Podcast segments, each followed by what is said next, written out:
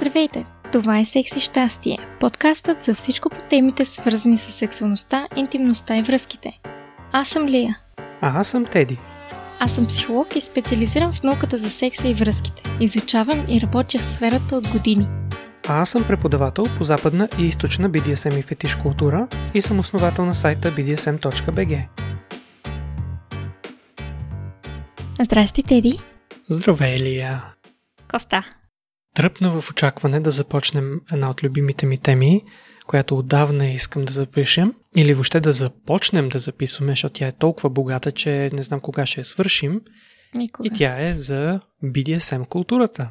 Mm-hmm. Това е една от областите, в която имам най-много страст и с най-голяма радост я споделям и виждам как хората, с които говоря, понякога откриват себе си в това, което им казвам, успокояват се, че не са сами.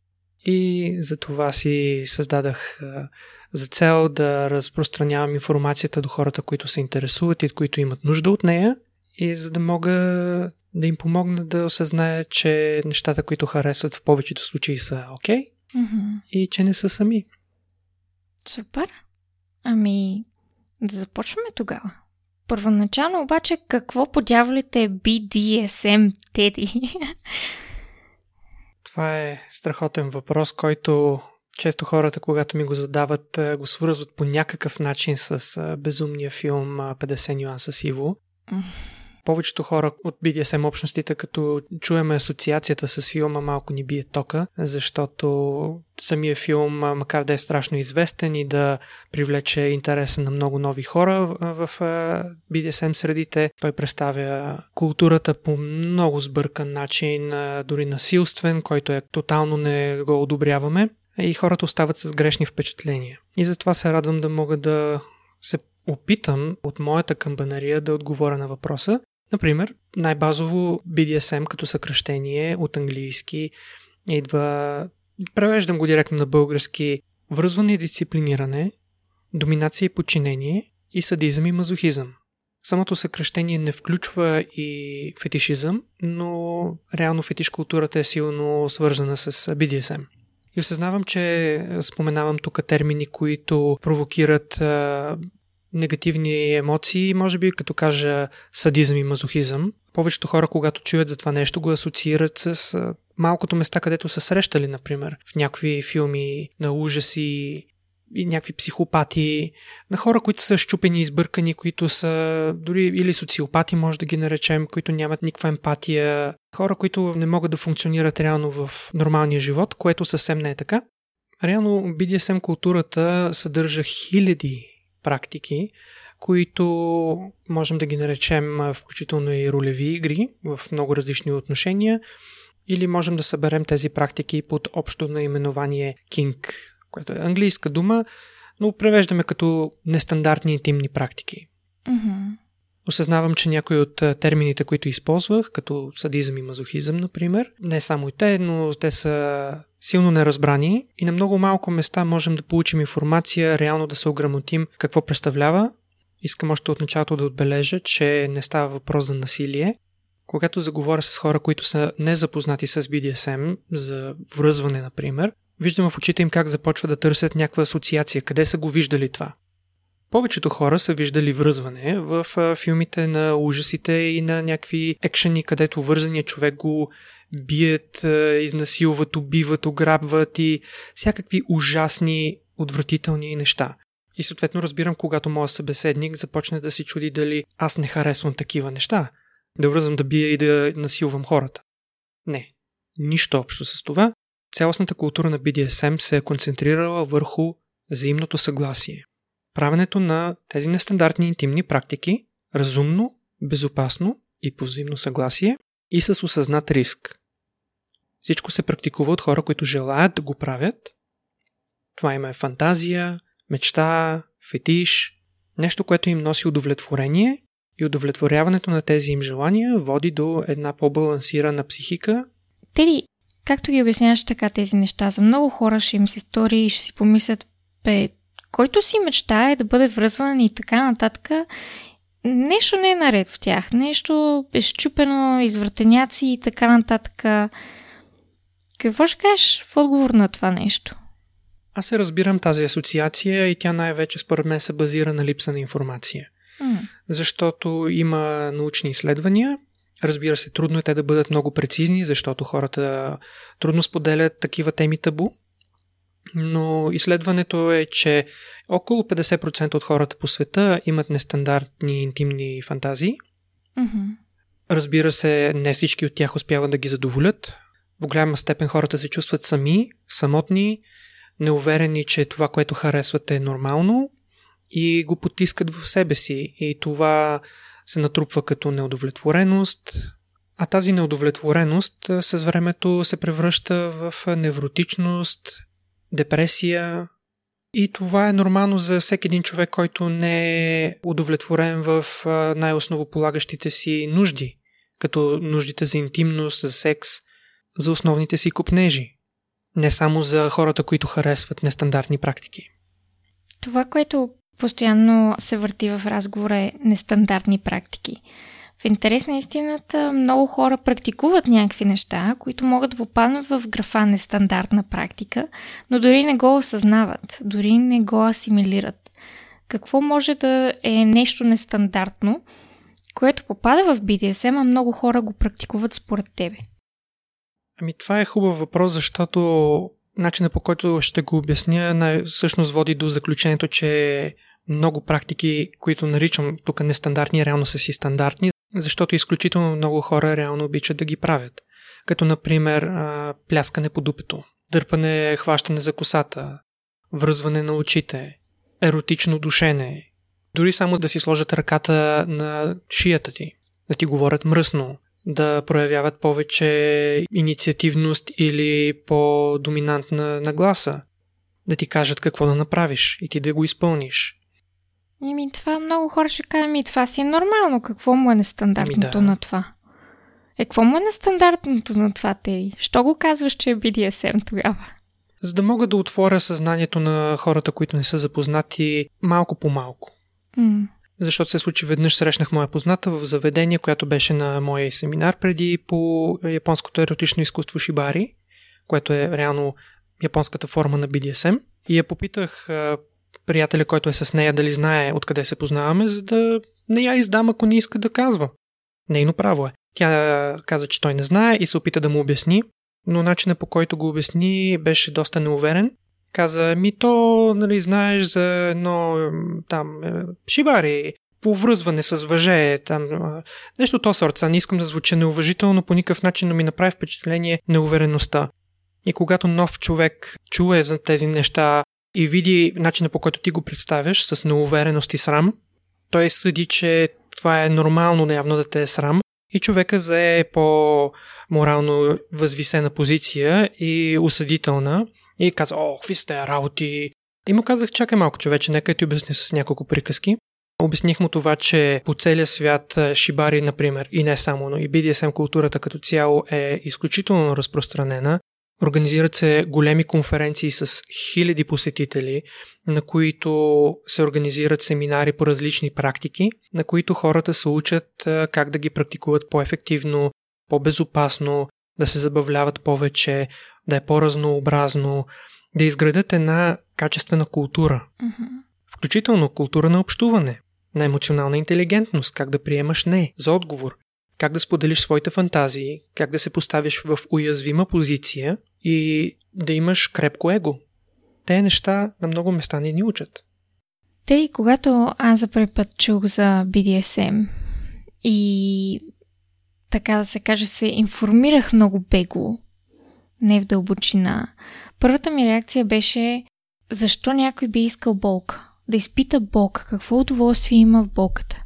Имайки предвид още повече, че аз имам някакво странно, не знам дали да го нарека въобще заболяване, при което изпитвам странни болки от дъжд на вятър, си казах, достатъчно болка имам в тялото си, защо бих искала още?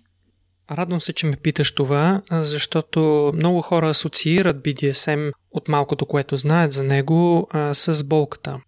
Първо искам да кажа, че има много практики в BDSM, които нямат нищо общо с болка и не се причинява такава изобщо. Като не е нужно да причиняваш болка на когото и да е, за да бъдеш доминантен. Mm-hmm. Не е нужно да също да я причиняваш, ако имаш фетиш, е, за който да задоволиш в многото различни варианти. Връзването също не е свързано с задължително с болка.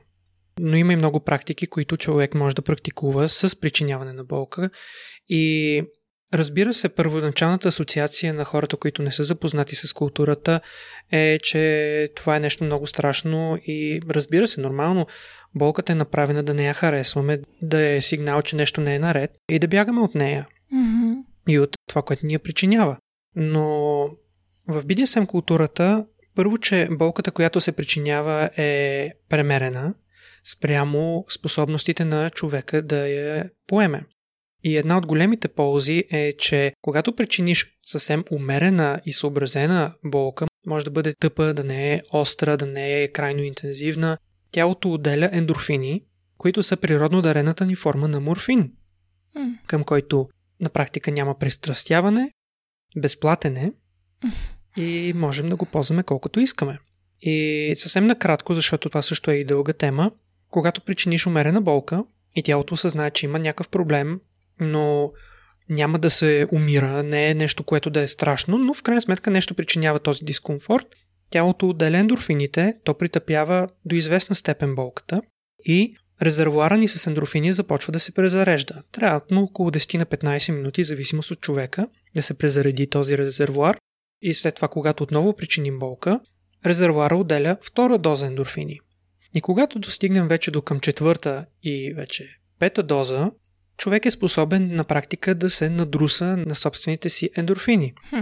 И аз използвам, разбира се, груп термин, който, да, разбира се, хората ще го асоциират с наркоманите, но изживяването е на едно блаженство, потъваш в собствения си вътрешен свят и това по принцип често не трае дълго, но е изживяване, което е много трудно да бъде копирано без да използваш нездравословни методи като наркотици или нещо друго.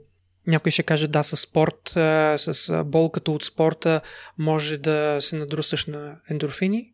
Интересно е това, което казваш и бих искала да вметна тук, че съм чела за изследвания, които откриват, че хора, които са, например, онкоболни и получават доста медикаменти за притъпяване на болката, за тяхното състояние, в интерес на истината спират да могат да се наслаждават на тялото си и да изпитват оргазъм, което означава, че болката и удоволствието са силно свързани и едното не може да живее без другото.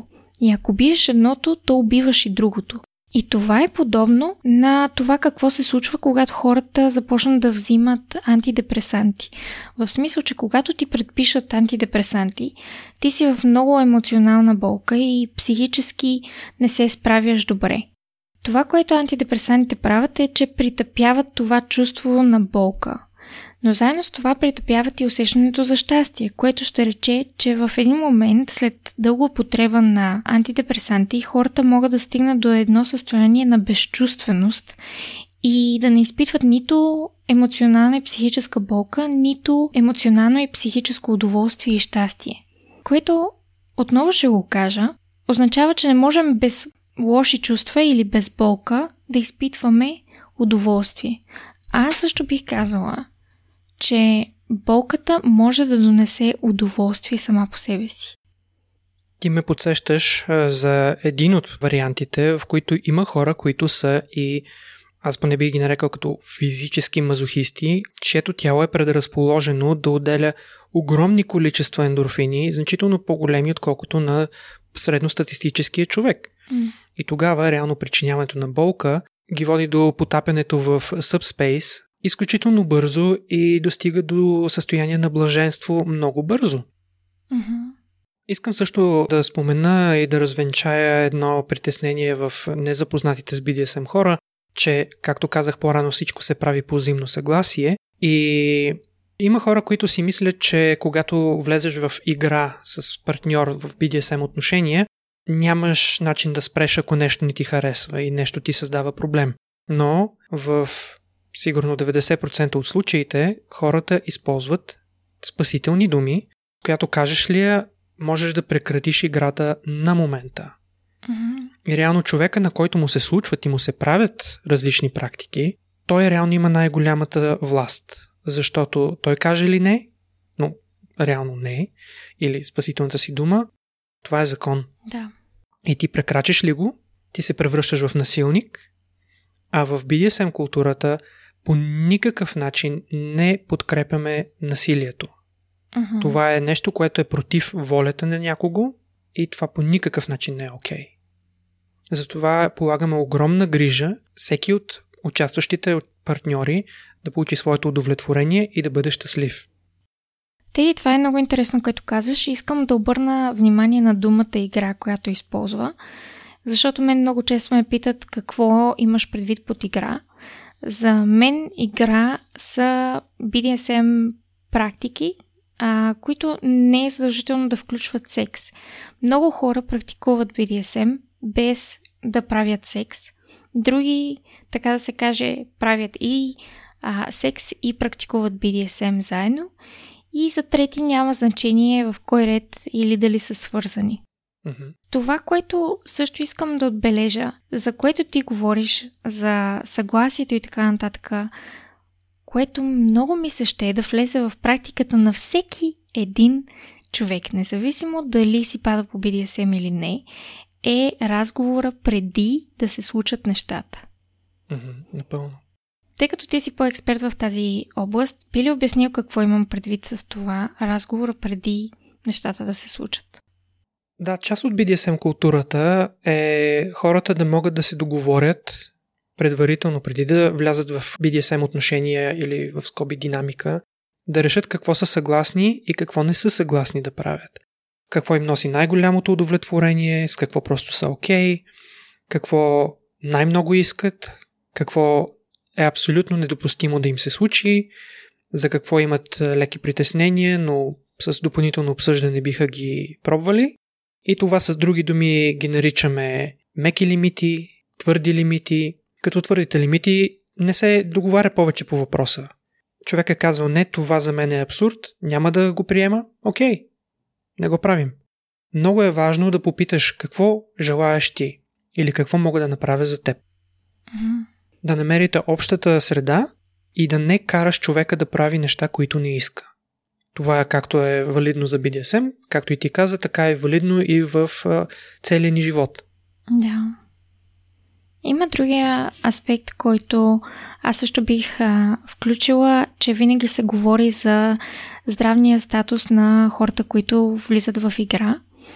И е съвсем нормално, когато седнеш да преговаряш с някой за това какво искаш да се случи, как искаш нещата да се развият в тази игра, да се попитате един друг какъв е здравният ти статус в момента, нали, кога последно си си правил тестове за здравният ти статус. Защото има много голямо уважение към здравното ни състояние и разбира се имаме желанието да запазим здравето си. Това е един въпрос, който много хора никога не задават новите си партньори. Аз смятам, че е важно да се питаме това нещо, защото в крайна сметка от здравето по-важно няма. Ти ме подсещаш, че на една от конференциите по BDSM, в която участвах и съм бил и лектор, стана въпрос за договарянето и за здравето и лектора тогава сподели от своя опит, че когато се договаря с нов човек, който иска да играе с него, му казват не се притеснявай, ако имаш някакво заболяване. Не искам да го криеш от мен. Кажи ми какво е и аз ще намеря начин да се съобразим с него, така че да не създава проблем. Това, че имаш някакво заболяване, не означава задължително, че ще ти откажа да играе с теб. Mm-hmm. И тези заболявания може да бъдат неща като, например, диабет. Защото ако човек изпадне в диабетичен шок, ако ти си отговорен за него в този момент, е добре да знаеш и също да знаеш как да се погрижиш за него, ако това му се случи. Или ако страда от епилепсия или нещо друго, дори да не е а, сексуално а, предавана болест. Важно е, когато поемаш отговорност да си с някой, да знаеш какво може да се случи и как да се погрижиш за тях, за да са в безопасност всички. Исках да споделя по отношение на BDSM, че има много различни видове роли. Най-просто ги разделяме на партньора, който води и партньорът, който го следва. Този, който води, той поема инициативата и нивата на водещия ги разделяме най-често на водещ, по-високото е доминиращ и по-високото, което са малко хората, които го практикуват, е господар. А пък в ролите на следващия, най-плитката е следващ, по-дълбоката е подчинен и още по-дълбоката е роб. Като разбира се, не говорим за реално робство, а говорим за човек, който желая да се потопи в ролята на роб за определено време. Mm-hmm. Дали да е за час, ден, както се разберете. Отделно садистите и мазохистите също са в роли на водещ и следващ. Има хора, които живеят непрекъснато в своите роли. Това е много голяма рядкост. Повечето хора влизат в игра в своята роля за доста по-кратко време. Час-два, вечер. Това е по-разпространеното. Също така исках да споделя, че BDSM културата е един от начините по които можем да се научим на култура на общуване. Mm-hmm. Това е една от много силните страни на BDSM, защото ни учи, както споделих по-рано, как да кажем от какво се нуждаем, как да приемем не за отговор, как да се поставим в уязвимата позиция, да бъдем отхвърлени, когато предложим и как да го приемем с една крепка, здравословна нагласа. Един от проблемите, когато в една двойка един от партньорите има BDSM фантазии, е как да сподели за тях. Защото има много голямо неразбиране в обществото. Твоя партньор може да реагира осъдително, с насмешка, да те отхвърли, да си загубиш партньора, или още по-лошо, ако сте в семейни отношения с деца, може да си загубиш децата, може да си загубиш професията. Рискуваш.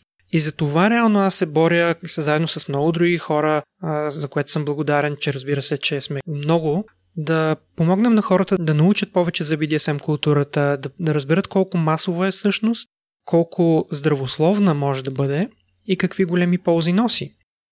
Всичко това е изключително важно, което го дискутираме и е важно да кажем, че в BDSM отношенията и връзките има много добра комуникация. Хората знаят как да създадат условия, в които е безопасно да си кажеш какво е окей okay с тебе, какво не е окей, okay, какво искаш да опиташ, какво не искаш да опиташ и така нататък. И всичкото това може да ни научи на много и в ежедневието ни. Напълно. Една от най-разрушителните сили за връзките е липсата на комуникация. Mm-hmm. Как се чувстваш, от какво се нуждаеш. Това са много важни неща да имаш условията в твоята връзка да ги споделиш със своя партньор. И да знаеш, че ще получиш разбиране, подкрепа и е окей, okay, ако твоя партньор не споделя твоите фантазии или ти не споделяш тези на твоя партньор.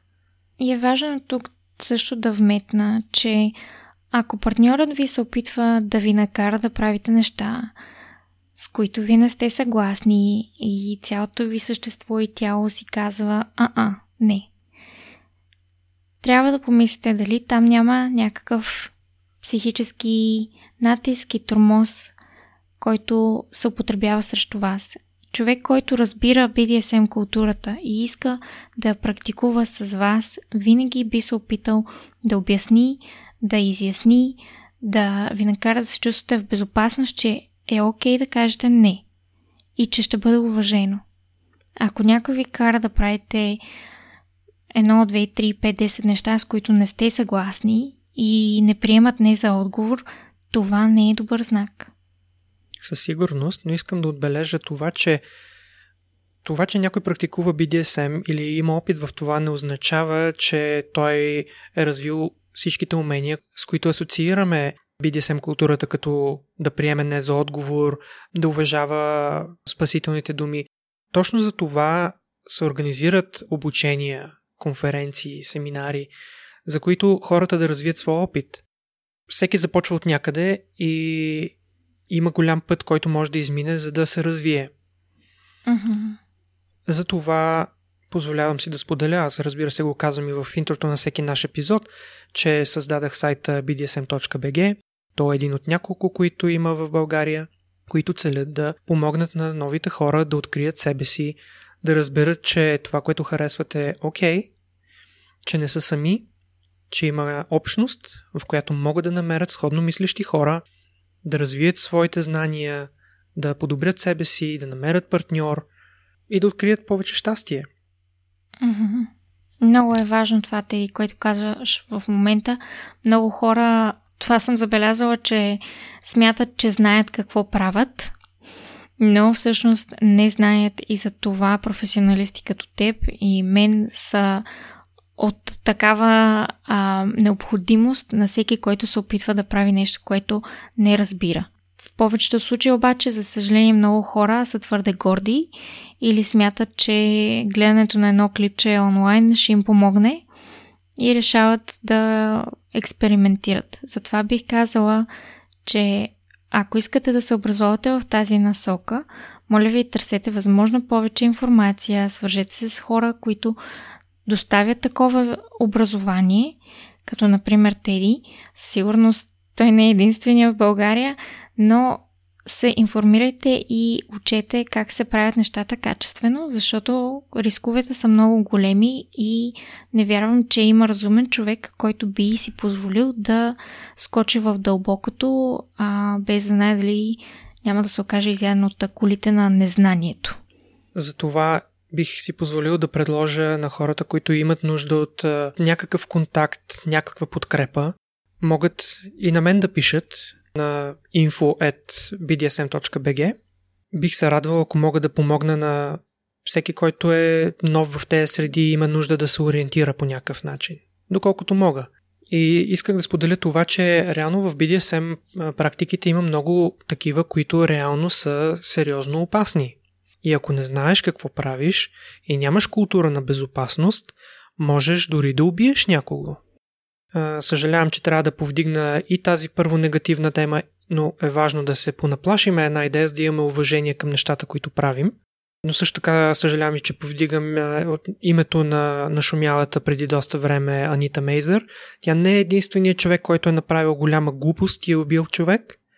Хора са пострадвали и са умирали, и умират и ще умират от глупави грешки и невежество, както в BDSM, така и не но се изпомням случая с нея, че беше удушила мъжа си, като му беше сложила свински опашки около врата. Окей. Okay. Първо, че свинските опашки са остри, опасни и неподатливи на никаква еластичност. Второ, бързото им отваряне е много трудно. И окей, okay, за да не е трудно, е хубаво, например, да имаш спасителни ножици. Има такива, които се наричат EMT ножици, които са като за спешното отделение в болниците, които са с специална извивка, за да може лесно да се отрежат, например, в болницата дрехите на пострадалия бързо да бъде опериран. Но в BDSM средите в връзването с въже, в шибари изкуството използваме такива ножици. Ако стане инцидент, ако трябва бързо да реагираме, Взимаш ножицата, която е направена да не нарани човека, да не можеш да го пронижеш и бързо да освободиш. Ако тази жена, както и много други хора, е имала информация и е била взела решението да се оборудва с спасителни ножици, е би могла да отреже свинската опашка и да спаси мъжа си. Преди време имаше едно клипче, където едно момиче реши сама да си прави клипче как се увисва от едно дърво с въже от, от глезена си и беше направила възъл, който беше самозатягащ се от невежество и съответно изкара поне половин час, висяйки от това дърво, безпомощна. Накрая я спасиха и имаше нервни увреждания на кръка. И чести прави това, че публикува това видео, за да можем да се получим, че има какво да научим как се връзва с въже, така че да бъде безопасно. Или да намалим риска. Връзването с въже няма как да бъде безопасно но можем да осъзнаваме риска и да го намалим. Затова и аз, и други хора организираме обучение, както по връзване с въже, така и по цялостна BDSM култура. И искам да отбележа също, че това момиче, което се беше вързала в гората, го беше направила за проект а, по изкуство в университета си. Така че дори нямаше нищо сексуално в а, нейния опит да направи това клипче. Затова невежеството може да ти коства живота или живота на някой друг. И затова аз до края на, на дните си ще повтарям, че най-важното нещо, в което можеш да инвестираш е в себе си, в личностното ти развитие, в знанията ти, в да. разбиранията ти и така нататък. Затова моля ви хора, не бъдете глупави, не бъдете... Лекомислени. А, не бъдете лекомислени, да, защото това може да ви струва нещо, което а, е твърде ценно и твърде скъпо. И за това, ако имате интерес към BDSM културата, посетете сайта, който съм създал bdsm.bg. Там съм написал статии, основно ориентирани към новите хора, доколкото моите познания стигат и моя опит в различни области на BDSM, от запознанството до много по-задълбочени действия. Mm-hmm. Имаме и форум, и се радваме да помагаме. Чудесно. Та, нахвърляхме няколко ключови думи в целия епизод, засегнахме съвсем повърхностно всичките теми, но искахме да отворим вратата, защото осъзнаваме, че има много хора, които харесват BDSM, но са във връзка с човек, който или не знае за това, или не го подкрепя, или не го разбира. И би помогнало за някой от тях да запознаят своя партньор с тази информация от трето лице, не самите те да го представят, защото представянето на информация от трето лице обикновено е по-успешно, отколкото ако ти говориш сам на партньора ти. А има много приятелки, които имат интерес към BDSM в различни области, но техните партньори не го разбират, не го подкрепят и не искат да го правят, но също така не искат и приятелката им да ги прави тези практики с когото и да е и това ги държи много неудовлетворени и те страдат от това. И съм свидетел как няколко връзки се разпаднаха. Ако ти си един от тези мъже, не си сам, окей, okay, първо, но ако реално те е грижа за щастието на твоя партньор, поинтересувай се, отвори си съзнанието и поне научи нещо и вече на база на натрупаната информация вземи решение. Поговорете. Mm-hmm. Това е моят съвет поне за първия ни епизод, концентриран изцяло върху BDSM. Ще има и други. Непременно. Страхотна тема, Теди. Смятам, че отново отдадохме толкова много и все пак сега мога да се сета за поне още хиляда неща, които можем да кажем по темата и да задълбаем в дълбочина. Така че ще има последващи епизоди на темата непременно. Благодаря ви, че ни слушахте отново. Надявам се, че ви беше интересно и дано да е и полезно. Чао! До скоро слушане! Абонирайте се за нашия подкаст и ни последвайте в предпочитаните от вас мрежи, като потърсите секс и щастие на кирилица или вижте всичките ни линкове на multi.link на конена черта секс и щастие.